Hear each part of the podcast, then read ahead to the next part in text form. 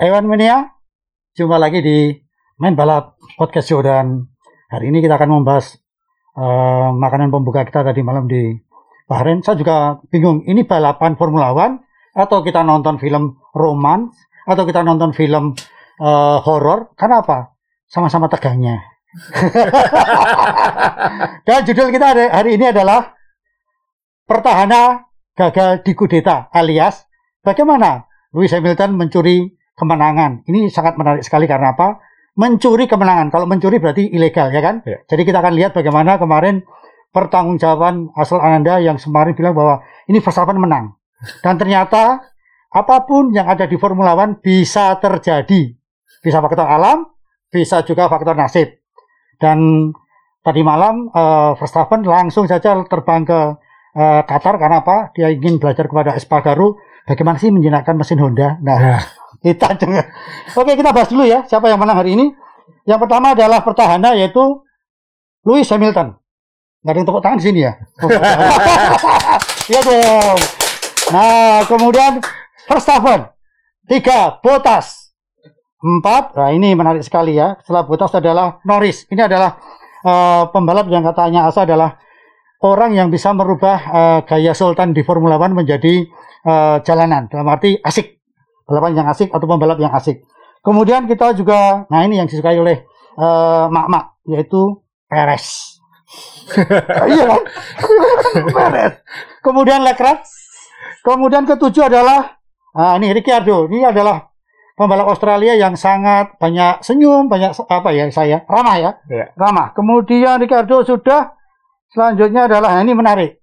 Sainz ini lumayan dari dia dari, eh, tapi juga enggak ya, Norris di atas ya, dia Norris masih di- kalah ya. Masih kalah. Ya udah sabar, Sainz ya. Kemudian ini yang kita tunggu-tunggu. Apakah nasibnya seperti dengan Alex Albon Sapi? Ternyata Sunoda membalas tidak. Semalam dia adalah bintang yang akan nanti kita bahas. Ini pesan khusus saya akan ngobrol tentang Sunoda karena ini adalah anak muda yang sedang berkiprah di Formula One. Bagaimana dia mempertahankan, bagaimana diuji mentalnya di sini. Kemudian ke-10 adalah Stroll. Ini juga luar biasa sekali.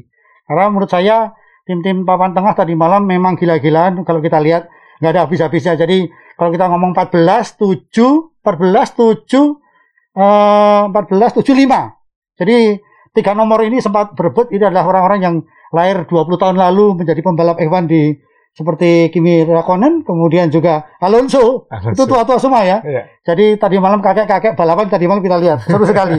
Baik, Evan Mania kita akan bahas yang jelas. Kalau anda ingin jadi pembalap Formula One pilih tim yang paling lemah karena akan menjadi pembalap yang kinclong. Karena lap itu kan dibersihkan jadi di overlap, di overlap ya, sama dengan digosok-gosok sampai bersih. Dan tadi malam Mick benar-benar menunjukkan adalah pembalap yang paling kinclong. Oke Asa, kita akan bahas dulu saya. Sebentar saya ini saya masih penasaran. Kemarin rasanya kalau kita lihat gapnya waktu kualifikasi antara Verstappen dengan eh, Hamilton itu jelas bahwa ini Honda gila, Ya. gitu. Tapi kenapa bisa malam bisa terjadi seperti itu? Ya nanti kita akan bahas paling panjang soal bagaimana Lewis Hamilton mencuri Grand Prix Bahrain. Mencuri, Tadi malam ya. tuh nontonnya bener-bener sampai lap terakhir, sampai Iya. tikungan terakhir tuh kita Iya. nonton dan kayaknya lama kita nggak nonton kayak gini Mas Yo ya. Iya. artian F1 tahun lalu terlalu dominan Mercedes Iya. bahkan beberapa tahun terakhir lah selalu hanya Mercedes lawan Mercedes kayak gitu. Nah ini ada battle jadi saya sih terus terang jadi inget kayak dulu Hakkinen lawan Schumacher gitu. Iya. Bagaimana ada dua mobil eh, dalam hal ini sekarang Red Bull Honda sama Mercedes. Eh, dua-duanya ini sekarang bayangin ada dua tim mengeluarkan lebih dari 2 triliun setahun, Iya. 2 triliun rupiah dengan desainer yang berbeda, dengan mesin yang berbeda, dengan pembalap yang berbeda. Persaingannya bisa begitu ketat. Ini Iya. kan itu kan yang kita harus selalu ingat betapa hebatnya F1 kan itu bahwa orang menghabiskan triliunan rupiah tapi selisihnya 0,0,0, itu. Itu Ya, yang ya. dan tadi malam Hamilton menang lagi, iya, me- menambah rekornya lagi, iya, Eh, bahkan memecahkan rekor memimpin memimpin lap terbanyak dalam sejarah F1, nyalip lagi Michael Schumacher. Ya. Eh, tapi menangnya tadi malam Hamilton justru saya senang kenapa dia menunjukkan kelasnya gitu. Tapi nanti kita kita bahas Mas Wei. Dalam artian bagaimana Hamilton ini yang biasanya menang dominan-dominan tadi malam harus Berjuang. seperti kayak eh, di belakang itu sudah kayak tinggal di tinggal disundul Iya. gitu aja. Jadi bagaimana dia harus mati-matian mempertahankan posisi depan dan strateginya Mercedes berani Ya. dan eh, Hamilton bisa memanfaatkan itu dengan maksimal. Jadi seharusnya yang menang Verstappen. Qualifyingnya 0,4 detik mas. 0,4 detik selisih kualifikasi antara Verstappen dengan Hamilton. Nah, ini apakah kembalinya Michael Schumacher eh, ada di Hamilton ya? Dulu kan rasanya kalau perang strategi, berarti pembalap itu harus ber- berlaku seperti robot, kayak di setting. Iya. Berapa detik? Iya. Berapa detik itu kan? Iya. Sama kan seperti itu kan? Iya. Dan lihat nggak tadi malam Toto Wolff sampai Wow, Oh, iya. wow, wow. Jadi memang Iya ngitung ngit- tadi malam tuh ngitungnya karena sekali lagi ini balapan pertama, Ya. jadi mereka belum tahu pasti ban itu habisnya seberapa cepat. Iya, Eh, memang eh, Hamilton menerapkan strategi undercut. Nanti mungkin kita bahas lebihan lagi. Tapi meskipun Mercedes tahu ini bakal digempur, iya, tinggal bagaimana bertahan di ujung. Tapi lebih baik digempur daripada ketinggalan sejak awal. Jadi itu yang di, yang dipilih oleh Mercedes. Jadi nanti ini yang yang kita eh, bahas, eh, ya. karena oh ini ngomongin strategi ini aja nanti bisa ngomong kenapa pit stopnya seperti itu. Ya. Lalu kenapa Verstappen tidak bisa nyalip? iya, kenapa eh, Verstappen sempat nyalip tapi kenapa harus mundur lagi? iya. Eh, Terus sorry, ban juga pengaruh kan? ban Variasi sangat pengaruh. Ban kan? Ban sangat pengaruh Iya. karena dua eh, ini F1 itu kan eh, semua pakai Pirelli eh, Iya. dan eh, eh, tim pembalap-pembalap pada dasarnya ingin start pakai ban medium. Iya, Eh, Hamilton dan Verstappen sama-sama pakai medium, jadi eh, strateginya seharusnya kurang lebih. Jadi tinggal bagaimana lap-lap awal itu siapa pit stop duluan atau mengukur siapa habis duluan. Dan sebenarnya di atas kertas seharusnya seharusnya Verstappen dan Red Bull seharusnya unggul, tapi ini benar-benar eh, keberanian Mercedes. Jadi ini tim yang biasa dominan sekarang harus mikir mencuri. Itu itu itu saya senang sekali lihat ya. Jadi ini memang eh, kalau kita bicara F1 memang matematika ya. Tadi eh, Asa udah bilang semuanya start pakai medium. Kecuali Aston Martin, Vettel pakai Beldan ya. Oh, Ya, kan dia di belakang. Iya, iya. kita ngomong ke stick ini ya. Iya. Dia di belakang saya. Nah, saya eh, pengen tahu saya. Kita bahas sekalian aja atau Eh, kita pilih? kita langsung dari start urut aja Mas Yo. Start Jadi aja ya, kita kita ngomong start dari ya. start Karena ya. Gini, sem- semalam ini startnya juga sudah unik menurut saya. Iya. Baru kali ini pertama kali Formula One dikawal dengan sistem yang sangat safety. Eh, safety car-nya adalah Aston Martin. Iya. Kemudian medicalnya adalah Aston Martin. Iya. Eh, sweepernya Aston Martin. Sweepernya yang paling belakang ya. Bukan, Vettel. Iya, iya, Vettel yang betul paling ya, belakang betul ya. ya. Betul ya. Jadi jadi eh, ketika pemanasan yang paling Iya. depan Aston Martin, yang Iya. paling belakang Aston Martin gitu. Iya, iya. Sweepernya juga Aston Martin kan? Iya. Ya, ini cukup menarik menurut saya karena memang permintaannya dari pembalap Ferrari dan Red Bull jangan pakai safety car-nya, eh jangan pakai medicalnya Mercedes. Kenapa? Kalau saya tabrakan masuk mobil medicalnya Mercedes tambah nek katanya gitu kan. Ah. Karena musuh bebuyutan gitu kan. Iya. Ya Aston Martin aja lah. Nah, dari start udah banyak drama. Jadi ya Silakan. ya jadi ketika start Ya, ya, drama pertama pasti eh, kalau kita lihat adalah Sergio Perez, Sergio ya, Red Perez, Bull.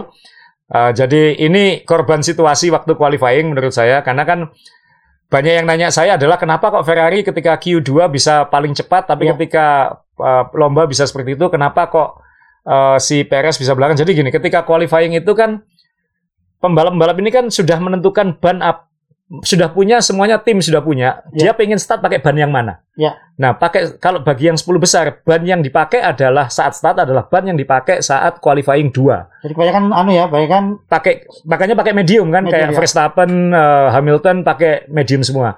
Dulu ketika papan atas itu terpisah dengan papan tengah, Ya. strategi ini aman gitu. Toh nggak harus tercepat di Q2, yang penting ban yang mau dipakai itu. Nanti tinggal habis-habisan di Q3. Iya. Nah, kemudian akhirnya ya jadi ada beberapa pembalap yang jadi korban yang mencoba pakai eh, pakai ban medium itu salah satunya ya Perez yang ya. yang startnya 11 kan. Jadi Iya, iya. dia tidak bisa masuk 10 besar dan itu tentunya satu faktor lagi yang bikin kenapa Verstappen lebih susah di depan karena nggak ada teman yang bisa bantuin tarung ini kan Betul, betul. bisa bisa bantuin adu Iya, strategi gitu Iya, iya. jadi nggak ada yang pressure Hamilton di situ nah sudah start nomor 11 Iya. nah ini juga masalah ternyata ternyata kan eh, tidak tidak mungkin sempurna eh, eh, semua Red Bull yang anu ternyata juga masih punya masalah-masalah jadi bayangin kita lagi asik-asik nelpon tiba-tiba handphonenya mati kan kayak gitu. betul, betul. Nah itu yang dialami oleh Perez. Ini saya saya tunjukin eh, fotonya, moga-moga ini tepat. Ini ya. ya, ya. Jadi ini eh, Perez kalau kita lihat ya, di steeringnya, steeringnya, dashboardnya itu mati hitam itu, Iya, blank ya. blank. Jadi padahal dia memang sempat sebelum start itu punya masalah elektronik, jadi sempat di- diganti komponen-komponen elektroniknya, tapi ternyata eh, ngadat lagi gitu. Jadi saya nggak tahu ini ada masalah apa. eh, pasti ini review yang penting karena ini berdampak besar terhadap uh, Verstappen di depan kayak gitu. Ya. Mungkin Perez kalau start 11 mungkin masih bisa ganggu ke depan gitu, tapi karena dia harus untung masih nyala lagi ya, untung masih nyala lagi. Jadi tidak DNF ya, dalam tidak arti dia ditarik tidak ya. ya tidak DNF jadi dia meskipun tapi kan harus start dari pit lane. Iya. Jadi Rugi. kejauhan ya, Kejauhan, kejauhan. ya. Uh, jadi ya ya ini Perez uh, pertama mengakibatkan start harus diulang, jadi Ya. harus parade lagi, satu lap lagi. Jadi hilang satu lap lagi. Iya. Seandainya nggak hilang Oh, satu lap iya, ya kan, iya, itu bisa betul. digunakan oleh Verstappen untuk, Untuk untuk nyerang lagi. ya. kemudian ketika start ini juga sebenarnya agak nggak terlalu mengejutkan karena sebentar saya, ya ini jadi ini foto berikutnya adalah uh, rookie satu langsung hilang setelah tiga tikungan. Oh iya, sih. Iya iya iya. Ya, iya. jadi uh, Nikita Mazepin, uh, Nikita Mazepin, eh, ya. Mazepin ini memang sebelum masuk F1 banyak yang ngingetin ini pembalap agresifnya luar biasa. Iya. Jadi hati-hati uh, karena dia ada ngawurnya dikit Wah. katanya kayak gitu. Orang Belanda nih agresif. Iya. Bisa dua kali agresif satu dan agresif dua kok. Iya. Dan, dan ternyata dia uh, kan karena semua fokusnya di depan kita Iya. nggak tahu apa yang jadi ternyata ya memang bikin kesalahan sendiri. Jadi dia menikung di trek lurus ya kan? Menikung di trek lurus ya kan? Ya. Atau ketika belok kanan dia belok kiri kayak Iya. gitu ya. Jadi udah jadi guyonan Dewan Mania di grupnya. Siapa pembalap yang jago muter apa melintir ya? Mas Spin namanya Spin katanya begitu. Tapi ini adalah pembalap dengan gaji paling mahal karena hanya seperempat lap sudah dapat gaji utuh daripada uh, Lewis Hamilton harus 56 lap baru gajian. Bukan Oke. hanya gajian, maksudnya bapaknya yang bayari satu tim. Jadi Iya. dari bapaknya ya. Iya. Oke, Sa, jadi ini pembalap-pembalap muda gini yang kadang-kadang uh, agresif ini yang perlu diwaspadai oleh para senior ya. Ya, Dan dulu berkali-kali sempat ya. Ya, Jadi yang lama-lama juga ya. sering eh, karena ya pengalaman start, apalagi ini start pertama, eh, ya untungnya tidak memakan korban siapa-siapa. Bukan di jadi tim tengah, bukan di papan tengah, Bukan di tengah, ya. Di belakang ya. di belakang, jadi ya Mazepin out di lomba pertamanya, terus dia setelah lomba dia bilang eh, ini eh, salah satu pengalaman terburuk dalam hidup saya. Mungkin dia lupa kalau dia punya pengalaman sosial media sebelumnya yang mungkin lebih buruk dalam hidupnya. Ya, jadi eh, ini yang apa namanya eh, Mazepin sudah out dan ini yang bikin akhirnya Mick Schumacher kasihan kan karena kan Mick Schumacher ini kayak balapan dengan dirinya sendiri, sendiri sepanjang lomba gitu. Iya. ya. Yang di depan seru bersaing, yang di Iya. tengah eh, saling saling gigit. Iya, Mick Schumacher dengan sendirian aja di belakang karena kan memang dia terlalu jauh dengan depannya, iya. terus temannya juga nggak ada gitu. Jadi, Jadi, kalau di sepeda ini ITT ya. ITT. ya, jadi Mick Schumacher kita semua tahu mobil khas tidak akan di-upgrade. Jadi Iya. Ya dia kemungkinan besar ya sepanjang musim nanti akan seperti ini Seperti gitu. itu, Dalam ya. artian nanti Mick Schumacher tarungnya hanya dengan eh, Nikita Mazepin gitu. Jadi ya tapi ya kalau memang tujuannya Mick Schumacher adalah eh, belajar di tahun eh, Pertama, 2021 ini 2021, ya ini banyak belajar sendirian nanti kira-kira kayak gitu. Jadi dia belajar daring nanti. Eh, Lama-lama dari kadang mudanya di rumah aja daring. Dari- Oke, jadi ini menarik yang eh, paling bawah kita lihat bagaimana kondisinya seperti itu. Tetapi juga kita lihat saat, kalau eh, setelah tadi kasusnya eh, dua balapan yang bermasalah tadi sehingga eh, safety car keluar dua kali. Ini dampaknya di semua balapan berpengaruh nggak kalau safety car sampai keluar dua kali di awal-awal lomba itu? Ya mungkin ini lomba pertama tahun 2021 ya. Jadi kan mungkin kan meskipun mereka sudah testing, sudah latihan dan lain-lain, tapi Iya. kan start itu kan termasuk rumit ya Mas ya. Iya. Maksudnya prosedurnya segala macam. Jadi ya bisa diperkirakan lah kalau biasanya lomba pertama eh, lomba pertama musim itu biasanya startnya selalu ada aja misalnya kan kita bersyukur tidak ada kecelakaan yang membahayakan kayak gitu. Ya satu lagi sa, Hmm. ini tradisi balapan tahun-tahun 2000-an sudah nggak ada. Eh, balapan pertama itu selalu banyak mobil yang mogok. Semalam berapa mobil yang mogok bisa dihitung loh. Iya hanya Lumayan loh ini Iya. kan lumayan bagus juga kan. ya Awal jadi yang bagus ya. dan sebenarnya F1 dalam beberapa tahun terakhir memang semua tim tahu bahwa eh, reliability adalah kunci. Iya. Nggak kayak dulu kan, dulu kan mimpin rusak kayak gitu ya. Iya, Sekarang iya. kan sangat jarang mobil Iya. rusak. Eh, jadi ya Alonso kemarin yang ya. yang retired kan hanya Alonso. praktis hanya Alonso. gitu. Alonso aja. yang sebenarnya sangat kompetitif. Alonso harusnya dengan Alpine-nya harusnya bisa dapat poin. Iya. Eh, mungkin satu dua poin mungkin tapi bisa dapat poin tapi ternyata mengalami kerusakan mobil dan ya dia out ya agak Alonso-nya sih bilang saya having fun katanya tapi kan ya dengan persaingan papan tengah seperti ini setiap kegagalan poin nanti mahal di akhir musim karena kan nanti papan tengahnya ini mungkin antara peringkat 4 sampai 7 itu mungkin hanya ditentukan satu poin bisa terjadi kan kayak Karena gitu. iya saking ketatnya ya. Saking ketatnya, Saking jadi ketatnya ya. jangan sampai membuang poin kayak gitu. Iya. Itu yang yang terjadi. Ya mungkin kita langsung bahas eh, duelnya Hamilton sama Oke, Verstappen lah Mas, karena Iya, iya. karena orang yang yang mungkin banyak yang bingung Ditunggu-tunggu ini adalah dan balapannya mungkin mau tengah malam jadi mungkin ada yang sambil ketiduran ketiduran kayak gitu. Iya, mungkin juga Alonso karena merasa udah tua, udahlah nih udah saatnya tidur ya le- lebih baik dimogokin aja gitu. Iya balapannya malam ya. iya, sa sorry sa ini ini ini ini ini eh, kembali ke Lewis Hamilton tadi yang benar-benar memang Aduh, kalau kita lihat dari kualifikasi gapnya rasanya ini udah jauh gitu. Iya. Nah, apakah dua safety car tadi yang mengganggu kembali lagi pertanyaan saya? Ya. Yang mengganggu seharusnya dia waktu start eh eh, Verstappen bisa langsung melejit gitu kan, bisa ngumpulin eh, jarak gitu ya. Nah, ini gimana? Apa apa faktor itu juga berpengaruh? Eh, di awal memang sebenarnya eh, berpengaruh banget sih tidak karena Verstappen bisa sangat mengontrol eh, bisa sangat mengontrol di, di saat di belakang safety car dia bisa nahan Hamilton ya. dia sudah tahu caranya lah udah Iya, iya, iya. ini pembalap umurnya masih 23 tahun tapi sudah ikut lebih dari 100 lomba kan ya Jadi udah mateng juga. udah ya, matang umur udah. 17 sudah balapan F1 ini jadi dia sudah sudah sangat tenang dalam mengontrol itu Iya. dan dia sudah punya pengalaman menang jadi tidak ada kekhawatiran sama sekali memang ruginya dia tidak ada Perez yang bisa bantuin dia Untuk, iya, Ya. untuk mengganggu untuk dua mengganggu Mercedes dua ya. Mercedes itu. Tapi kemudian dia dia sempat menjauh eh, hampir 2 detik, Iya. 1,7 atau apa kayak gitu. Iya. Dan setelah saat itu sebenarnya sudah tinggal menunggu aja pit stopnya seperti apa gitu. Iya. Karena F1 sekarang kan dengan degradasi ban yang seperti itu ya. Jadi eh, telat satu lap aja selisihnya bisa detik gitu. Iya, Jadi Iya. Dan itu sepertinya yang yang nggak enaknya di depan ini Mas Iwo. Yang di depan ini kan dia harus selalu memikirkan belakangku ini seperti apa. Sedangkan yang belakang mungkin Hamilton dia tahu secara cepat-cepatan dia dia kalah kayak gitu. iya, Jadi ya lebih nating tulus dalam membuat eh, keputusan strategi. iya. Dan Mercedes menurut saya sangat berani karena pit stop lebih dini mungkin dari yang dijadwalkan. Betul. Istilahnya undercut. Undercut ya. Undercut itu adalah dengan harapan dia pit stop duluan, Iya, kemudian dengan ban yang lebih fresh, dia akan outlapnya bisa lebih cepat, lebih cepat, lebih cepat, lebih cepat saat eh, bannya Verstappen ini makin habis, makin habis, makin habis. Karena sekarang 15 lap aja udah sangat terasa itu, medium Iya. maupun hard. Dan ternyata itu yang dilakukan, sehingga akhirnya tidak ada pit stop bersamaan, keluar bersamaan, itu Iya. tidak terjadi. Iya, iya. Yang terjadi adalah ketika Hamilton pit stop, memang Masuk, ya. Verstappen agak menjauh, tapi Iya. ini mendekat terus Hamilton ya. Dan kemudian ketika Verstappen pit stop, Hamilton di depan. Jadi tinggal ini hitung-hitungan detik aja nih siapa Iya. yang eh, siapa yang akan nyalip, siapa yang tapi Hamilton pada akhirnya pit stop lagi duluan yang kedua. Iya. Itu sangat berani karena masih eh, 20-an lap ya Iya. sebelum finish.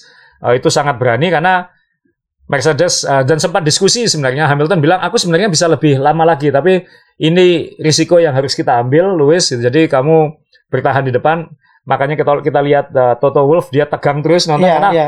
semua tahu bahkan si, sekarang enaknya F1 kan di TV ada keluar eh, simulasi kapan akan ketangkep kan kayak gitu Iya, iya.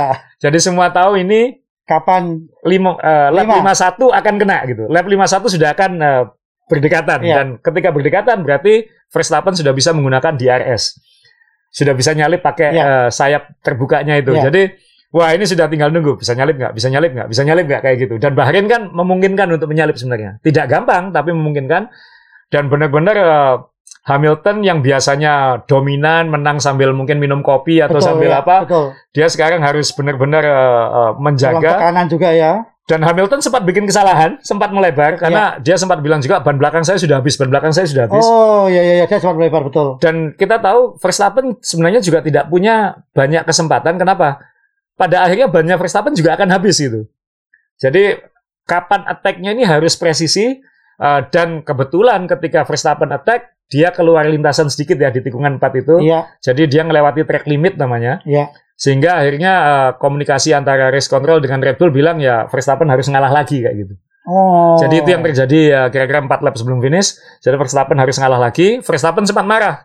Kenapa nggak biarin aja aku di depan? Di penalti 5 detik nggak apa-apa. Aku bisa meninggalkan dia 5 detik gitu. Betul. Jadi tapi ya sportif ya maksudnya dalam artian pada akhirnya tetap tetap di belakang eh, Hamilton dan waktu itu kita punya 4 lap, punya 4 lap. Tapi ternyata juga sudah nggak bisa karena bannya sudah sudah tidak memungkinkan lagi untuk attack dan Hamilton perfect banget positioning jadi Mercedes ini lebih cepat Hamilton khususnya itu lebih cepat di sektor terakhir eh, sirkuit. Sirkuit. Jadi itu membuat Verstappen sulit menyalip di tikungan pertama. ya, Karena betul betul. jadi jaraknya jarak ya. masih Ya. kurang dekat untuk bisa Ya. menyalip tikungan. Jadi meskipun di tengah-tengah uh, sektor 2 dan uh, sektor 1 dan 2 itu Verstappen jauh lebih cepat tapi dia tidak bisa momennya tidak dapat Nggak untuk dapat, untuk ya, menyalip sehingga akhirnya ya Hamilton menang hanya 0,7 detik. Jadi Ini, sedih ya dalam artian uh, ya, Red Bull antara, begitu unggul tapi nggak bisa menang dan ya, Mercedes juga punya kartu satu lagi. Uh, dia tahu Bottas ini kan nggak mungkin disalip belakangnya, ya, juga nggak mungkin ngejar yang di depan. betul. Jadi akhirnya Bottas diputuskan dua lap sebelum uh, finish masuk pit stop supaya Bottas nanti nyuri fastest lap di akhir. Karena fastest lap itu satu poin. Dan itu oh, dan itu ngerebut satu poinnya Verstappen. oh, Jadi gitu ini ya. sudah memikirkan nanti wah ini persaingan konstruktor setiap poin jadi sangat mahal. Ya. Jadi seharusnya Verstappen ada tambahan satu poin.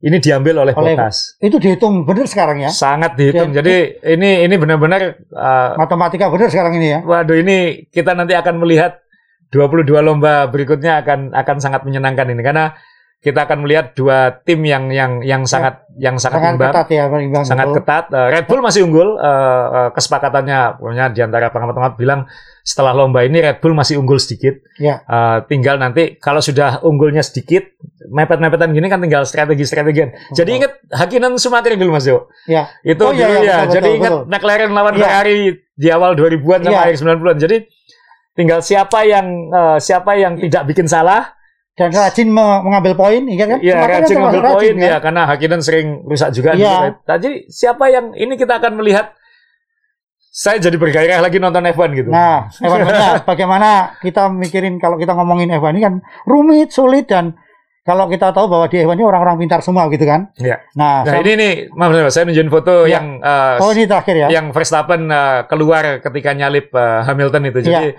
Ini ini momen penentuan kalau ini Verstappen tidak eh, tidak keluar, dia seharusnya eh, menang Menang ya. lah, menang, Menang ya. ini. Dan cara gladiator banget lah, menang dengan menyalip itu kan sangat sangat menyenangkan. Apalagi di hitungan terakhir ya.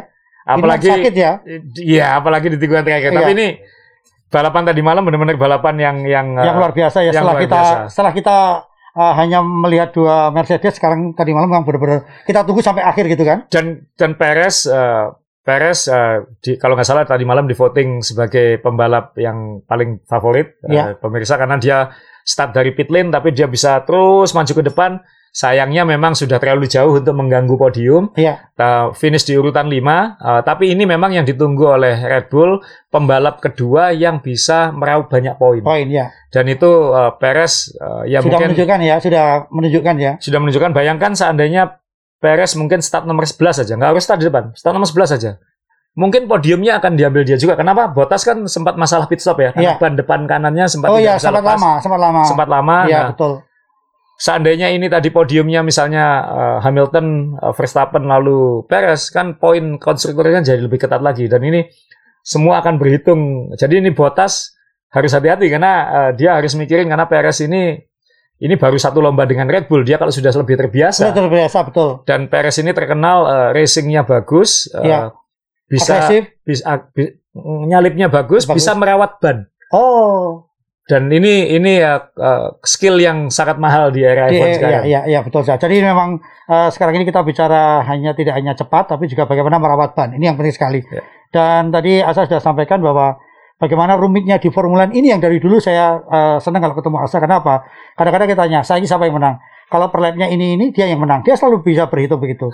karena jujur saya jadi minder kalau sama dia karena matematikanya jago.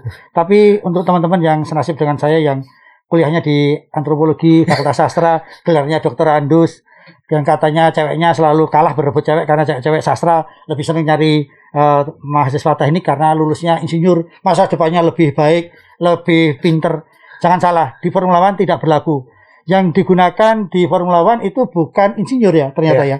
Dokter Andes ya. Dokter Andrew. Betul kan? Betul. Karena di mana di mana mana ada tulisan DRS DRS gila ya. Keren ya. Ternyata bangga ya. Gak ada insinyur di sini. Selalu komentator bilang, no DRS available, available, gak ada IR, IR available, gak ada. Sorry ya cewek-cewek yang dulu menolak saya milih fakultas teknik, dada. Sa, ini kembali lagi ini ini papan atasnya kalau Perez masuk sudah luar biasa. Ya. Dan kalau begitu ini ancaman dong buat Botas. Kalau dia nanti juga tidak bisa mengumpulkan poin, apakah nasibnya kalau kita kontraknya juga Dua kan Hamilton dan Bottas kontraknya sama-sama hanya tahun ini. nah Jadi tahun depan itu ada dua kursi Mercedes yang yang bisa diambil meskipun seharusnya Hamilton nggak ke mana-mana ya. kalau melihat Eh, ini ya, Iya, nyaman tapi ya. eh, yang keduanya ini kan ada potensi karena kalau sampai Bottas di tanda kutip dipermalukan sama Perez tidak Perez. bisa membantu Eh, Hamilton Hamilton. Dan Mercedes untuk dapat juara dunia, Iya. saya kira ya memang sudah kelamaan kamu di sini gitu. Kan beda dengan dulu Nico Rosberg kan. Nico Rosberg meskipun lebih sering kalah sama Hamilton tapi pernah jadi juara dunia sekali. Betul. Jadi sudah dan habis itu dia bilang aku berhenti. itu itu luar biasa. Itu luar biasa, Saya ya? sudah mengalahkan Hamilton, saya pensiun, saya pensiun. Itu luar biasa. Itu, itu itu juga udah dihitung bener ya, bukan dalam arti secara keuangan kan sayang gitu kan. Oh ya tapi dia kan dari keluar bapaknya dulu juara dunia juga, jadi mungkin juga nggak butuh-butuh amat Mas Dewa. Tapi tapi kan dalam artian ah, aku berhenti di puncak itu salut yang berani seperti itu. Eh, jadi ini Botas memang ya mungkin kalau tahun Ancaman ini ya, kalau tahun ini tidak bisa perform bagus. kalau tidak bisa juara dunia, Iya. apalagi tidak bisa membantu Hamilton, Hamilton. ya berat. Ya. Dalam artian ya dan secara pribadi saya lebih suka melihat pembalap lain di situ supaya ada variasi kan Mas Dewa. Ya terutama yang muda-muda ya, siapa tahu yang potensial bisa ke situ ya. Betul ada Russell yang yang siap eh, sudah terbukti tahun Atau lalu. Russell? eh, George Russell di Williams. Iya itu juga tahun lalu sempat Iya sempat di Mercedes sekali dan Dan bagus sekali, kan? dan harusnya bisa menang kan kayak Iya. gitu. Jadi ya ini memang kita lihat. eh, tapi saya sih termasuk penggemar Perez sih Mas Dewo. Eh, sejak dia dulu awal di McLaren gitu. ya. Eh, dulu kan sempat di McLaren se- semusim dan itu Iya. dia eh, konsisten tenang di Force India seperti itu dengan tim papan tengah itu dia dengan konsisten dapat poin terus dapat dan ini skill seperti itu yang mungkin dibutuhkan Red Bull sekarang kayak gitu. Nah, saya juga melihat momen paling menyedihkan Perez ketika saya dapat adikat dari ASA untuk liputan di Amerika tahun 2013. Hmm. Itu Perez kan terakhir dia didepak oleh McLaren. Iya. Itu bagaimana, aduh saya udah dua kali ya. Saya dapat tugas juga tahun 2007 ketika Hamilton eh, calon juara dunia DNF. Dia melintir. Iya. Saya dapat tugas dari ASA untuk memotret Hamilton. Karena ASA ada di, Di media atas di center. media center ya, ya. nggak mungkin dia Di di Shanghai ya Mas Dewa. di ya? Shanghai dan itu saya bisa melihat raut mukanya bagaimana dan baru kali ini saya memotret sampai berdarah karena apa itu kan desek-desekan dengan buli-buli yang tinggi-tinggi Iya. itu sampai duri-duri mawar saya kan bu- hospitality-nya banyak bunga mawar ya gede-gede itu itu luar biasa sampai berdarah dan kan Iya, ya, serius, ada kena bunga mawar. ya itu se- serius ini saya pengalaman ya saya kan bukan wartawan Iya. kayak gini ya berbuatnya kayak gini ya nah suatu ketika eh, di situ juga ada kejadian bagus Vettel pakai Toro Rosso dapat poin dia eh, juara 4 Iya. Nah, waktu itu nggak ada yang motret, saya motret sendiri. Saya dipisu-pisu pakai bahasa Inggris, nggak tahu artinya. Ternyata ini jatahnya TV. Kalau fotografer di sana. saya tidak tahu. Makanya kok sepi ada fotografer. Ternyata jatahnya iya, tinggi. tuh. Oke, saya ini Iya. ini ancaman bagi Botas sudah. Iya. Nah, sekarang kita Papan tengah seru Mas Dewa. Nah, ini Papan sekarang papan Ya, tengah. bintang-bintangnya siapa ini ya? Ya, se- Oh. eh, sorry, ini kita ada yang bertanya kepada kamu. Ya. Namanya Erna dari Jakarta, temannya itu apa Gunadi. Bagaimana Norris? Bagaimana Russell? Iya. Apakah dia bisa bersinar lebih terang dari Lewis Hamilton? Sekalian menjawab Ya. siapa yang bersinar? Silakan saya. Saya pakai kaos McLaren Mas Dewo, eh, Ya. karena memang sejak zaman Ayrton Senna ini tim favorit saya. Jadi ini kan show kita sendiri ya mau mau pro-proan terserah. Saya suka McLaren kayak gitu. Sama saya juga McLaren kok. Ada Saya McLaren, McLaren. Santai McLaren, aja. McLaren saat uji coba lihat ini tim nomor tiga, tim nomor tiga kayak gitu. Jadi ya buat buat saya itu sudah menyenangkan karena kan daripada nomor 9 dulu waktu beberapa tahun lalu. Tapi Berarti eh, realistis dong. Pinotto bilang bahwa Ferrari targetnya lima besar itu realistis. Iya. ya realistis ya. Ya karena tadi kamu bilang McLaren tiga. Iya. Empatnya kita nggak tahu. Ya, ya empat eh, lima besar lima besar Ferrari luar biasa tapi Ferrari lebih baik dari yang kita bayangkan ini. Betul. Ya lebih baik dari yang kita bayangkan. Jadi malah saya aduh jangan sampai Ferrari nyalip McLaren lagi nih kayak gitu karena McLarennya lagi dapat momentum kayak gitu. Tapi sorry sa, eh, melompat sebelum ngomong yang bersinar. Kenapa semalam kita sempat di PHP oleh Ferrari? Pada saat saat itu kan lincah sekali. Dia, Iya. sa- sa- sa- sa- Iya. Tapi banyak habis habis itu kan dia pakai soft. Iya iya iya iya iya ya. Jadi Ferrari pakai ban soft. Iya ya. betul. Jadi dia benar-benar uh, agresif ya agresif ya. dari ya, awal ya. dan memang harus ngambil di awal karena kalau di awal nggak dapat ya berat sudah. Karena dia memang mau menabung jarak tadi. Ya. Menabung ya. jarak. Ya. Nah inilah profesional muda, eh kok profesional muda inilah Evan Mania. Jadi sumbangsih Surabaya dalam Formula 1 adalah soal jarak. Hmm. Karena memang jarak ini ditemukan di Surabaya. Oke, Sa. Kamu Ya. yang bersinar siapa, Sa? Jadi ya sekali lagi eh, McLaren eh, dua pembalap ini solid ya, solid lima pas McLaren akan menurut saya harusnya jaminan lima besar setiap lomba Ya. uh, antara Norris atau Ricciardo. Saya sempat berpikir tadi malam kalau ada apa-apa dengan Bottas ketika pit stop itu, wah Norris bisa podium lagi. Uh, tapi ternyata masih terlalu jauh. Tapi ya, sangat konsisten. Norris uh, dia bisa best of the rest tanda kutip Ya. Uh, di saat yang di depan ada yang masalah. uh, dalam hal ini Perez. Ya. Uh, dia yang yang paling baik di antara semua. Dia peringkat 4 dan balapannya sangat konsisten, berani, agresif, Ya. tapi juga tenang. Uh, ini Ya. pembalap yang yang lucu, favorit istri saya karena uh, sosial medianya lucu banget. Uh, Ya. Tapi katanya tahun ini akan lebih serius. Uh, jadi Norris uh, finish nomor 4, luar biasa.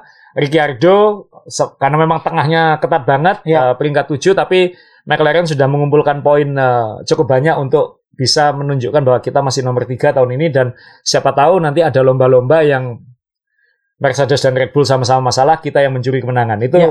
itu ada ada harapan seperti itu. Jadi eh, jangan lewatkan ini McLaren ini bukan hanya punya dua pembalap lucu, eh, dua pembalap yang cepat kayak gitu. Jadi Ya, ya, ya. ini tim yang harus diperhatikan dan saya sangat suka warna papaya orange itu masuk. Jadi Nah, kembali ke McLaren dan Ricciardo kan eh Ricciardo ini kan istilahnya pembalap pendatang. Iya. Dan tadi malam juga menurut saya bagaimana? Menurut saya kok luar biasa, tapi dia adaptasi dengan mobil barunya juga tidak terlalu belepotan gitu. eh, menurut saya sih eh, ya memang hanya uji cobanya hanya tiga hari dan itu Ya. berarti satu setengah hari masing-masing masing-masing eh, pembalap. Tim, Tapi ya Ricciardo kan pembalap termasuk pembalap senior ya. Senior betul. Jadi dia seharusnya punya pengalaman dan dia mungkin tahu tadi malam dia tidak bisa tidak bisa fighting. Jadi dia yang penting dapat poin solid, dapat poin Iya. solid, tidak aneh-aneh, tidak aneh-aneh. Iya. Jadi ya ya dia Aman-aman sudah ya. sudah aman-aman saja kayak gitu. Jadi Iya.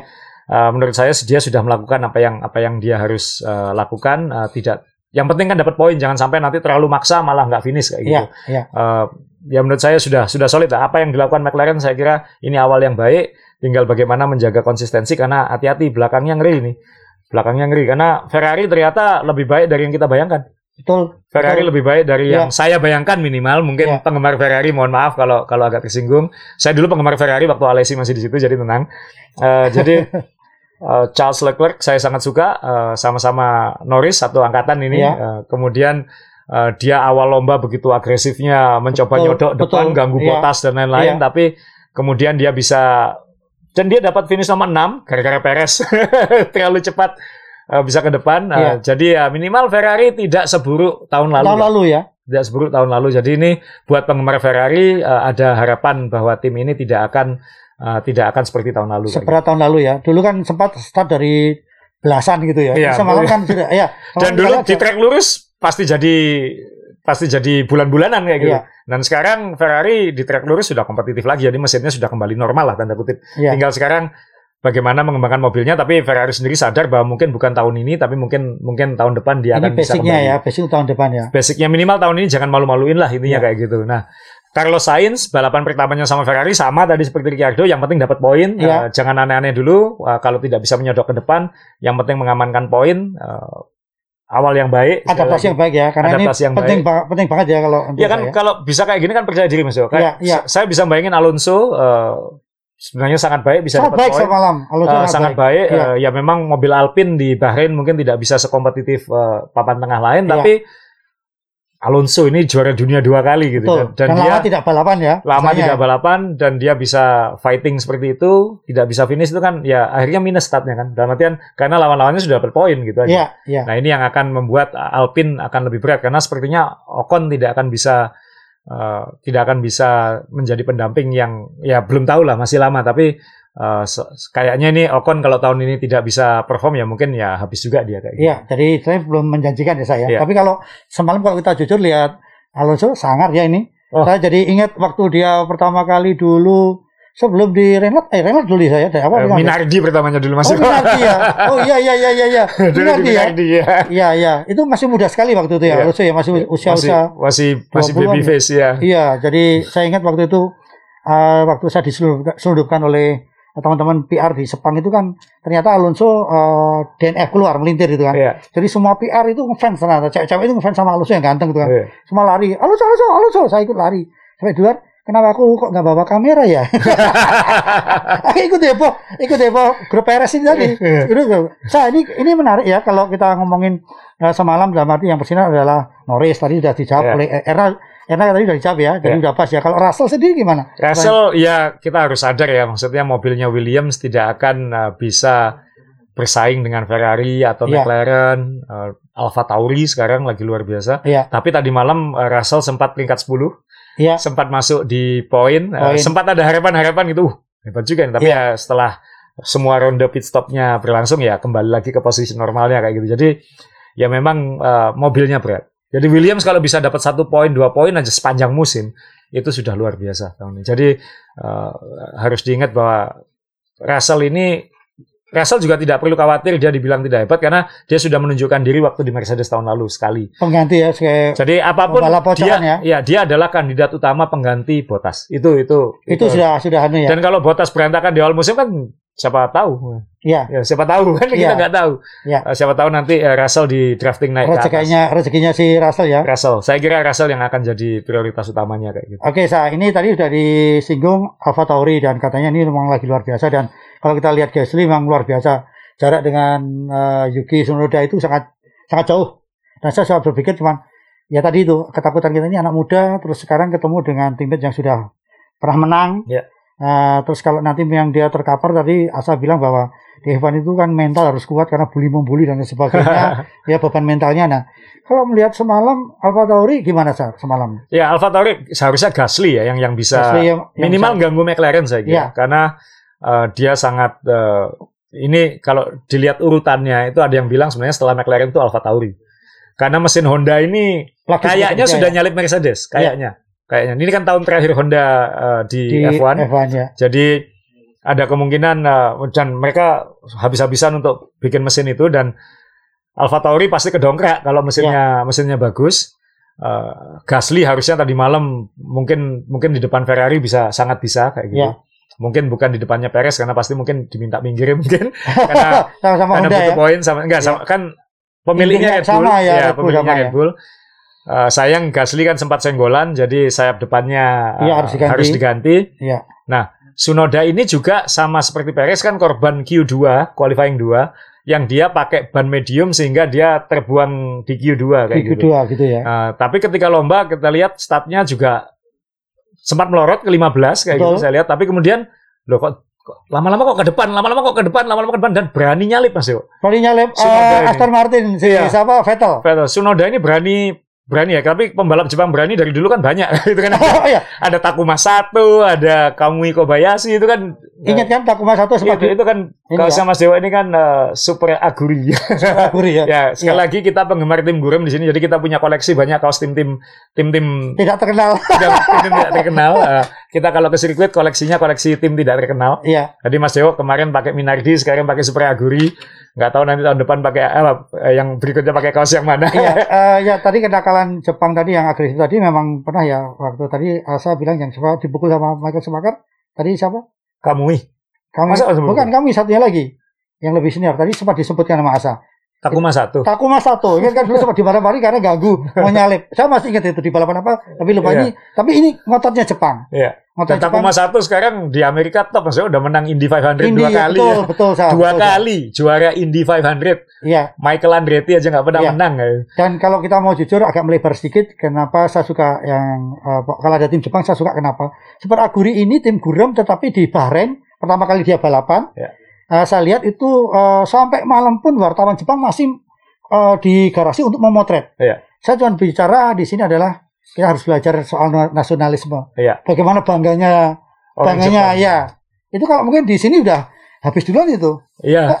udah di udah diperdebatkan dulu gitu. Perdebatannya, ya. Tapi Memang kita mau jujur kalau itu nasionalismenya luar biasa. dan uh, Sunoda ini kan uh, pembalap Jepang dulu mungkin uh, ya kan belakangan pembalap-pembalap Jepang yang masuk F1 itu kan memang kualitasnya sudah udah sangat beda ya Mas Iwan. Iya.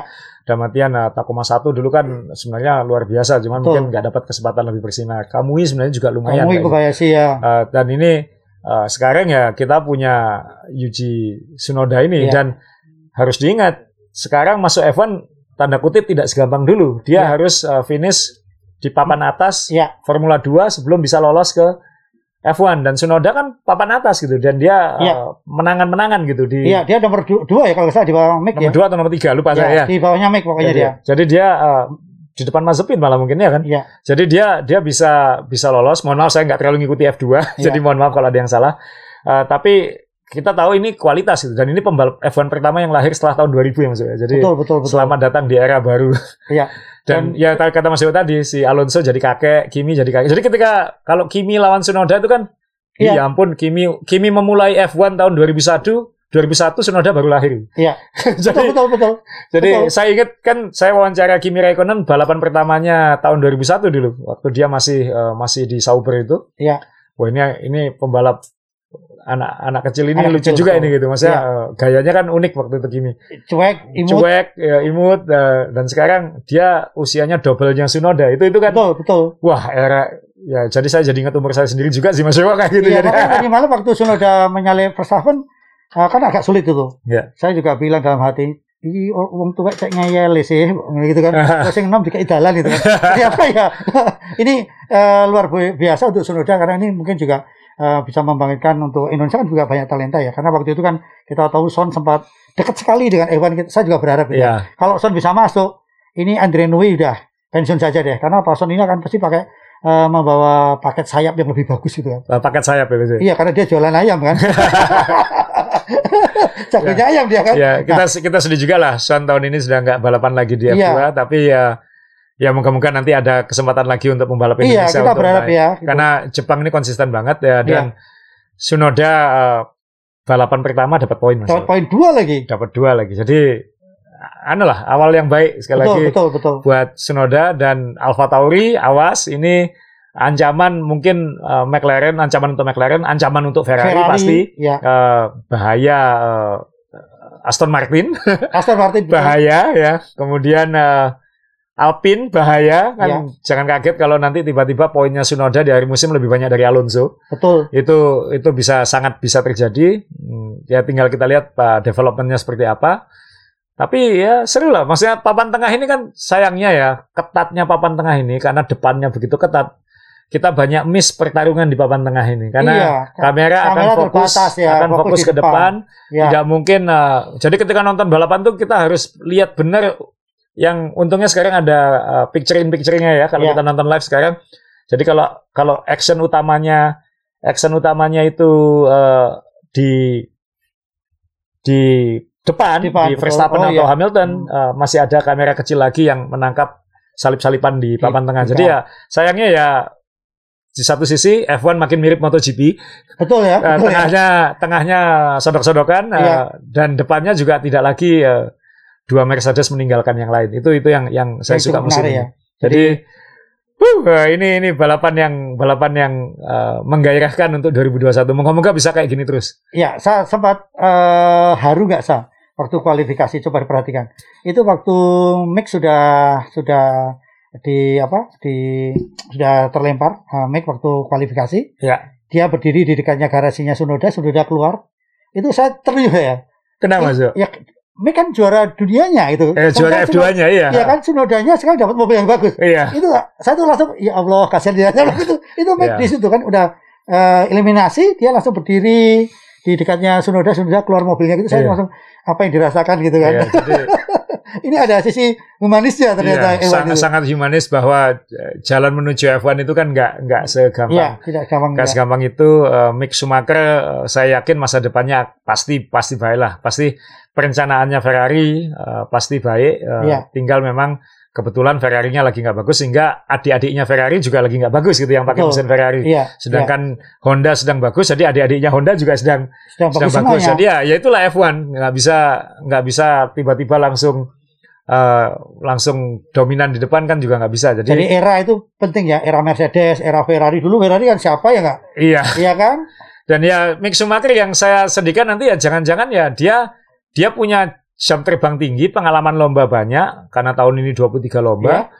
Tapi dia akan lebih banyak sendirian. Itu aja yang nanti yang saya Kurang khawatirkan. kurang anu ya, kurang terasa untuk Eh, kompetisinya ya ya. kan tetap butuh eh, kompetisi butuh ya. jam terbang untuk tarung kan Tarung gitu. betul, Ya, salip-salipan dan sebagainya ya. Kan nanti lebih banyak di overlap daripada nyalip kan kayak gitu. Ya, Sedangkan betul. Tsunoda tadi malam sudah tarung sama juara dunia juara dunia gitu di Iya, tengah. Iya. Eh, dengan Vettel, dengan Alonso. Jadi saya kira ya ini eh, ya itulah F1. Jadi ya mau gimana lagi. Tapi ya mungkin mungkin jalannya uh, Mick katanya sih ada yang bilang Mick Schumacher ini biasanya tahun pertama tidak langsung legit karena dia di di F3 seperti itu, di F2 seperti itu, tapi Ya. tahun keduanya dia langsung matang. Dia dia tipe pembalap yang butuh waktu untuk belajar. Jadi Matang ya. kalau memang uh, logikanya seperti itu ya ya mungkin baik-baik juga lah uh, Mick ini di di Haas dulu, belajar dulu.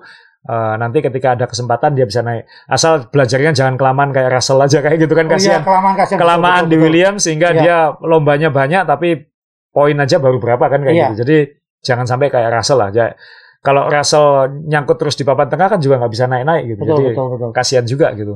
Iya. Dan sedangkan ya masa Kimi Raikkonen kan mungkin dua tahun lagi juga sudah nggak di F1 kayak gitu. Iya, karena sudah terlalu tua kan. Jadi mungkin memang ini kesempatan yang mudah untuk mematangkan, tapi jangan terlalu lama Iya. matangnya kan. Iya. Karena kalau dia nanti frustasi pindah tim yang tidak bagus juga kasihan juga kan. Ya karena kalau Selesai kan? kalau ya kalau pindah di tengah kan juga banyak gamblingnya mas. Saya, dari sini kita kelihatan keputusannya Ricciardo untuk cepat-cepat pindah ke McLaren itu Iya. kan ya. Iya. Karena McLaren lebih kompetitif daripada Alpine kayak Alpine, gitu. betul, Jadi betul. itu dulu kan banyak yang kaget kenapa Ricardo cepat sekali ngambil keputusan? Lomba belum dimulai. Tapi ya mereka lebih tahu apa yang terjadi di dalam daripada kita kayak gitu. Betul, betul. jadi ya ya kita akan lihat lah McLaren McLaren McLaren akan seperti apa kayak gitu. Nah, yang jelas eh, efek efek lomba pertama ini pasti panjang mas Jo musim ini F1 kejar restoran. Jadi Betul. karena tahun lalu jumlahnya hanya belasan tahun ini akan ada 23 lomba dijadwalkan. 23. belum tentu semua lomba akan berlangsung. Belum tentu karena ini masih apa pun ini masih pandemi. Iya. Eh, jadi 22 lomba lagi. Bayangkan 22 lomba lagi kalau kompetitifnya seperti tadi malam. Nggak usah semuanya lah. Eh, misalnya 15. 15 saja. Eh, Kompetitif tadi malam. Ini kita akan dapat musim yang penuh hiburan kayak gitu. Betul. Nah, saya kalau eh, sebelum ngobrol yang lain ada saya mau tanya Aston Martin dan Alpine tapi mungkin tadi karena ngomongin bisnis saya jadi tertarik juga. Eh ini kondisi pandemi gini duitnya dari mana? Ya F1 ini kan memang penghasilan utama tim itu bukan dari sponsor Mas Jo. Betul. Bukan dari sponsor. Jadi penghasilan utama tim adalah dari revenue sharingnya F1. Iya. Jadi TV ya. F1 TV, itu ya. adalah F1 itu kan kayak PT F1 misalnya. Uh, Formula One uh, Formula One yang sekarang dimiliki Liberty Media itu Amerika itu dia mendapatkan pemasukan dari mana? Dari hak siar TV. Betul. Uh, kemudian dari sponsor-sponsor yang kita lihat di Di sirkuit, sirkuit ya. yang di sirkuit itu pemasukannya ke F1. Lalu dari situ uangnya dibagi. Uh, paling banyak untuk ke tim. Jadi lebih dari 50% lebih dikit itu dibagikan ke 10 tim 10 tim. sesuai 10 ya. sesuai urutan prestasi. Jadi Jadi besar kecilnya tergantung prestasinya. plus ada bonus untuk Ferrari, ada bonus untuk Red Bull, ada bonus untuk karena bonus histori itu ada. Jadi memang tidak tidak adil benar juga enggak kayak gitu. Tapi oh, 10 tim ini semua dapat uang dan itu nilai uang itu sebenarnya hampir cukup untuk eh, operasional sebenarnya. Jadi pada dasarnya di F1 ini tapi yang namanya tim ya eh, semakin banyak uang pasti semak- pasti semakin gaya semakin gaya kayak Iya. gitu. Nah, dari situ. Jadi kenapa lombanya harus 23? Karena F1 kejar restoran. Tahun lalu dia hilang hilang banyak penghasilan. Betul. Satu hilang banyak penghasilan, eh, dua eh, apa namanya? eh, hilang penghasilan dan pengeluarannya lebih banyak karena kan banyak Oh, lomba-lomba itu Ya. harus di harus dibuat mendadak gitu Betul. dan itu balapan-balapan yang tidak ngasih uang ke F1 gitu ya F1 malah mungkin harus nyewa sirkuitnya gitu untuk Iya. untuk bisa uh, menyelenggarakan lomba. Jadi kalau tahun lalu tujuh- 17 ya kalau nggak salah tahun lalu 17, tahun ini harus ditambah lagi balapannya untuk nutupi kerugian. lalu ya. Apa pun olahraga itu adalah industri lah ya. Dalam artian uh, uh, harus dihitung uh, pemasukannya supaya lebih Iya. banyak tahun ini seperti apa.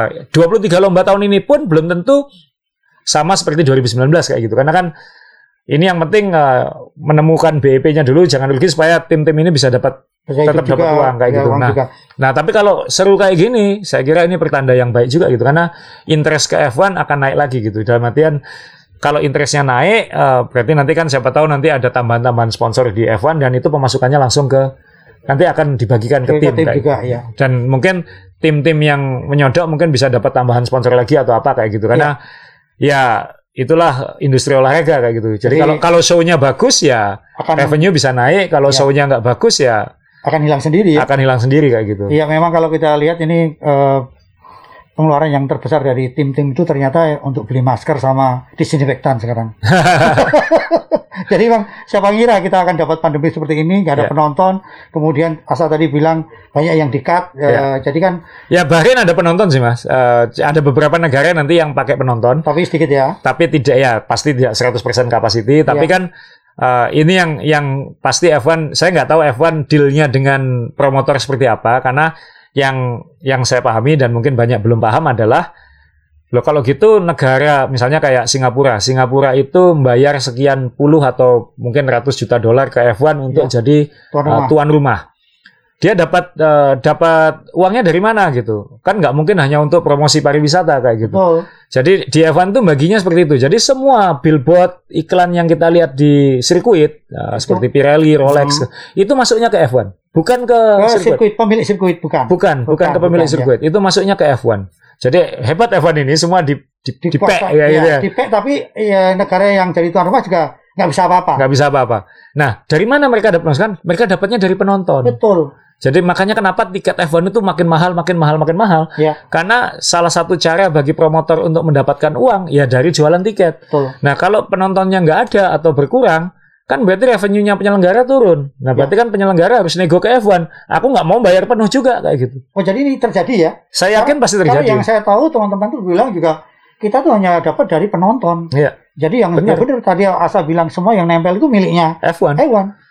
Jadi kalau kita hanya ngomong pariwisata enggak juga ya. Ya pariwisata ya makanya kan banyak negara-negara Timur Tengah berani jor-joran menyelenggarakan F1 karena mereka mau bakar uang kayak gitu kan. Tapi kalau dia promotor yang tradisional kayak di Eropa atau di Amerika yang yang swasta-swasta Ya. pasti berat. akan dihitung benar. Akan dihitung benar ya. Ya terserah kamu nggak mau di sini ya sudah kayak gitu. Oke, ini Jadi ini ini yang yang belum terungkap eh, ya. nanti ya karena kita juga susah liputan di tengah pandemi tapi eh, nanti pasti biasanya akan ada review bisnisnya bahwa bagaimana F1 eh, menutupi eh, penghasilan yang hilang dan bagaimana berkompromi dengan promotor-promotor atau sirkuit-sirkuit ini supaya mereka juga tidak hancur-hancuran kan kayak Iya. gitu. Karena kalau di negara-negara seperti Eropa kan nggak perlu jualan wisata karena F1 itu sudah dari dulu. ya F1 sudah dari dulu gitu. Jadi eh, yang terjadi adalah benar-benar hitungan bisnis gitu. Jadi yang dibayar oleh Inggris, yang dibayar oleh Belanda. bukan Inggris karena Inggrisnya bukan negara ya, Iya. tapi eh, perusahaan di Inggris promotornya itu pasti tidak sebesar Bahrain, tidak sebesar nanti Arab Arab Saudi, Saudi. kayak gitu. Jadi tidak sebesar Singapura kayak gitu. Iya. Jadi ya ini pas makanya mungkin balapannya dibanyain sekalian supaya eh, memaksimalkan revenue ini gitu. Jadi sekarang ini memang pendapatan lebih banyak eh, TV yang paling gampang digali ya. Iya, TV. TV berbayarnya itu yang bisa dia digali Ah, ya. Dan ini buat F1 juga uh, crossroad menurut saya karena era masa depan kan mungkin bukan TV, bukan TV ya. Uh, F1 sudah ada app-nya F1 TV karena kita tahu masa depan semua olahraga akan akan di OTT lah, akan di uh, di tangan kita. Jadi Ya. bisa nonton pakai streaming di mana saja. Jadi mungkin yang saya kira karena ini F1 ini perusahaan sekarang perusahaan Amerika gitu. Jadi cara berbisnisnya pasti akan mirip dengan uh, liga-liga Amerika. Jadi akan akan lebih ngekip tayangannya sendiri gitu. Iya. Uh, tidak akan saya lepas kayak gitu. Jadi ke depannya jangan kaget kalau dalam lima tahun nanti ya F1 ya di aplikasi gitu atau di streaming bukan di channel TV. Jadi yang dilakukan sekarang F1 adalah menunggu kontrak-kontrak TV itu habis. Jadi kalau kontrak TV habis diambil, diambil kayak gitu. Jadi kayak di Indonesia kita harus nonton lewat kabel kan ya, Iya, atau iya. atau saluran saluran Asia Iya. Pasifik kan itu bukan Iya. saluran Indonesia sebenarnya. Iya. Uh, itu kan buat F1 mungkin rugi karena uh, tidak semua orang bisa nonton.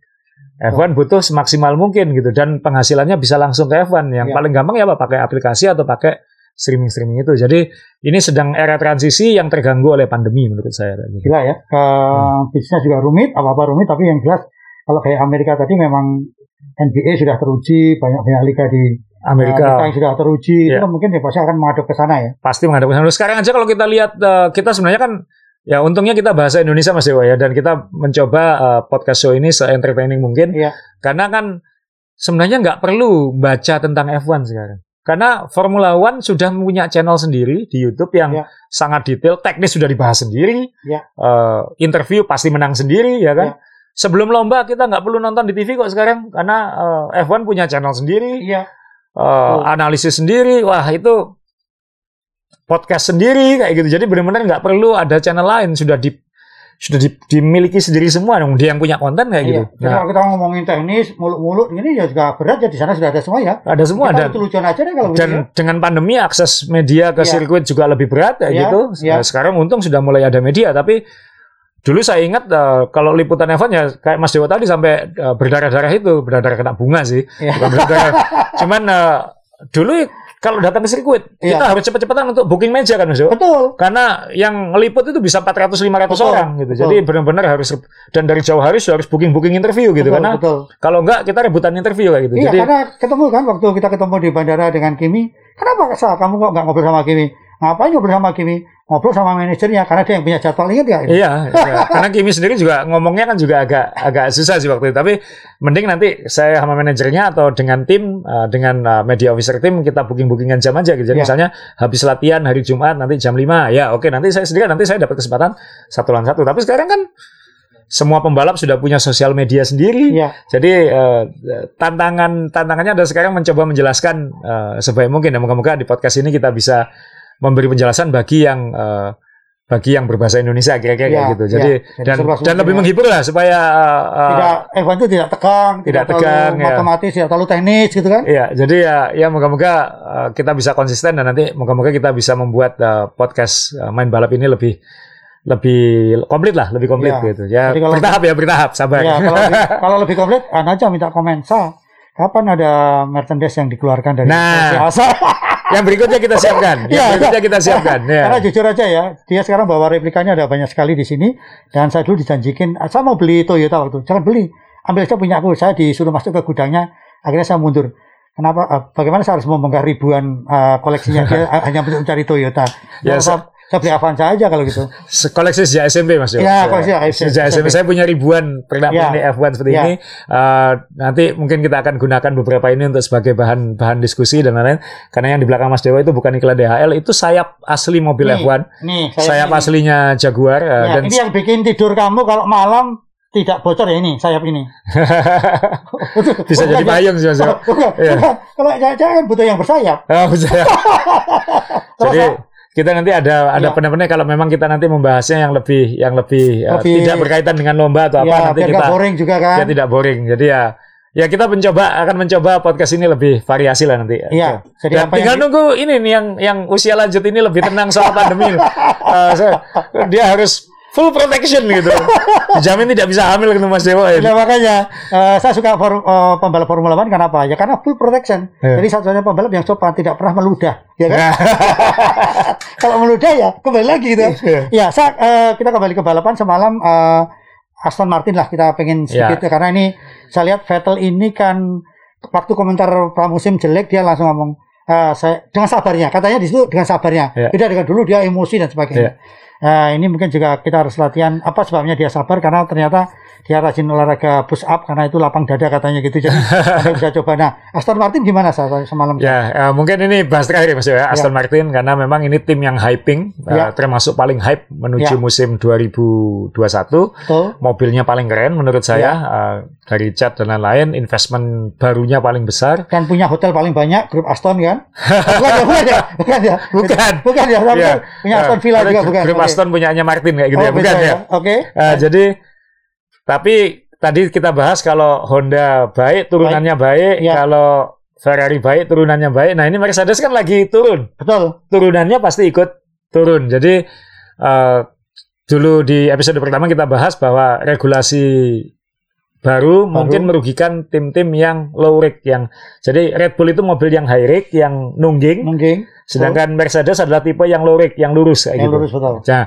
mobil-mobil yang nungging diuntungkan dengan perubahan regulasi baru ini. Iya. Hamilton akhirnya ngomel setelah qualifying bahwa aturan ini dibuat untuk nahan kita kayak gitu. Ya, nggak tahu kita. Tapi yang jelas efeknya paling besar kepada Mercedes atau mobil-mobil yang low rake. Aston Martin karena Aston Martin ini banyak komponennya itu dari Mercedes bukan hanya bukan hanya power unit ya, Ya. tapi juga suspensi, gearbox itu ngambil dari Mercedes, otomatis dia juga kena dampaknya. Dan ini alangkah ironisnya ketika waktu masih bernama Force India dan Racing Point ketika uangnya masih pas-pasan mereka bisa menyodok ke depan, ketika uangnya banyak malah melorot ke belakang. Itu itu akan sangat ironis. Uh, dan ironis lagi kalau mereka sudah melepas Perez yang seharusnya luar biasa, Betul. menggantikannya dengan Vettel, Betul. dan ternyata malah melorot. Itu juga ironis menurut saya. Jadi Vettel tadi malam kembali eh, seperti Vettel tahun lalu yang yang saya nggak tahu orang ini kenapa Agak eh, emosional gitu ya ada saja ada Ya, saja nggak tahu itu salah ya. ada saja yang Ya. yang terjadi yang membuat dia kelihatan nggak bagus kayak gitu jadi sundul-sundulan misalnya kayak Ya. gitu jadi ya agak ironis nanti kalau Aston Martin ternyata malah melorot di belakang kan tahun lalu memang hanya di belakang McLaren tapi nanti ya. di belakang Alfa Tauri, di belakang Ferrari, Ferrari betul. apalagi kalau sampai di belakang Alpine kayak gitu. Ya. Eh, apalagi kalau sampai nanti diganggu sama Alfa Romeo kan Alfa Romeo juga lumayan ini. Semalam sama Iya juga ya. lumayan. Jadi ya ini saya bisa membayangkan nah, ya itulah uang belum tentu bisa membeli segalanya kan. Belum, belum tentu bisa membahagiakan. Iya ya. belum Jadi- yang bahagia kan. Iya, jadi ini eh, menarik sekali eh, Evan Mania. Jadi tadi sempat saya juga salah ucap karena tadi ngomong profesional muda bukan Evan Mania karena kalau udah dekat mic sama Asa ini ya dulu kita siaran di radio ya 21 tahun yang lalu. Pakai profesional muda. muda gitu. Eh, dan kita masih ada waktu ini. Ya cukup lah Mas Dewa udah satu jam ya. Ada juga. Oke. ya. Eh, saya hanya pesan aja eh, Evan Mania tetap protokol kesehatan. Ya. Karena sekarang virus corona ini di luar negeri sudah mutasi, mutasi, mutasi. Ya. Dan alhamdulillah di Indonesia semoga tidak terjadi karena pemerintah sudah minta ini sumbangsi otomotif ini ya. Ya. Pemerintah sudah minta ke Samsat jangan sampai diblokir aja supaya tidak mutasi. ya, alhamdulillah ini peran Samsat dalam membantu eh, tidak adanya mutasi corona di Indonesia. Ya. Mungkin itu ya. Kalau ini sumbangsi otomotif kan. Iya. Saya, Ya. ya. sebelum ditutup eh, balapan selanjutnya yang ada di Italia mungkin tadi malam gambarannya atau bisa berubah. Saya Karena kira bentuk sirkuit kan pengaruh. sangat pengaruh uh, Ya. dan balapan berikutnya adalah namanya sekarang Emilia Romagna Grand Prix karena kawasannya. Emilia Romagna. Ya. Dulu kita kenal dengan nama San Marino Grand Prix. Wah, Sirkuitnya Imola, tempat Ayrton Senna tewas tahun 94. Uh, sirkuit ini legendaris, lama. Uh, orang uh, akan sangat nostalgia menonton balapan di situ. Tahun lalu ketika kembali semua senang. Masalahnya adalah ini bukan sirkuit yang gampang menyalip. Nah, sorry. Nah, ini Ya. yang saya tanya. Ini bukan Kalau sirkuit ini yang kalau gampang menyalip. Bahrain ini kan eh, sirkuit modern. Iya. Nah, ini sekarang kan kita kembali ke tradisional. Iya. Nah, ini apa yang terjadi dengan Jadi uh, mesin yang kuat dan Uh, mesin di- juga bukan yang utama karena ini termasuk meliuk-liuk sekarang. Ya. Uh, dan ini uh, mesin penting tapi bukan yang utama. Jadi kalau Red Bull bisa seperti di Bahrain, ya dia bisa pole position, maka chance dia untuk menang di di Imola akan Imola. lebih baik. Dan ini masih ada dua minggu ya. Saya nggak yakin dua minggu akan sempat melakukan banyak update. Uh, paling kalaupun ada perubahan ya memang menyesuaikan dengan sirkuit, Ya. bukan update. Mercedes mungkin belum belum punya waktu untuk melakukan perubahan uh, Oh. lebih besar. Red Bull juga pasti akan berpikir untuk lebih baik lagi. Jadi ya ini ini kita akan melihat kalau dua tim ini saling so- uh, di depan ketat Depan. lagi, ini akan jadi balapan yang ketat, tapi mungkin bukan salip nyalip. ya Jadi kuncinya adalah pole position jadi lebih mahal nanti di Imola. Dan itu 18 April, jadi kita ada napas sedikit, Mas Dewa. Jadi Iya, iya. Jadi kita eh, bisa lihat nanti selama dua minggu ini apakah tadi eh, Asa sampaikan apakah ada perubahan yang tidak mungkin, tapi di hewan semuanya bisa mungkin. Jadi kita lihat saja nanti Iya. apa yang terjadi. Yang jelas eh, bukan hanya Imola, 22 lomba berikutnya ini ini ada ada kemungkinan penggemar F1 akan dapat hiburan menarik dan hiburannya banyak tahun 2021 ini. Itu ya. Ya. Oke. Eh, sudah habis ya waktunya ya. Ya.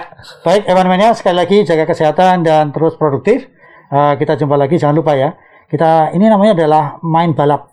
Channel Podcast main Show balap. Ya, Ya. channel balap. Subscribe, Ya, nyalakan notifikasi. ya. jadi kalau anda yang belum uh, subscribe-nya, jadi silakan kembali ke jalan yang benar. Ya. Yang belum ya silahkan supaya anda dapat pahala. Ya. Siap, terima kasih. Terima kasih, Pak.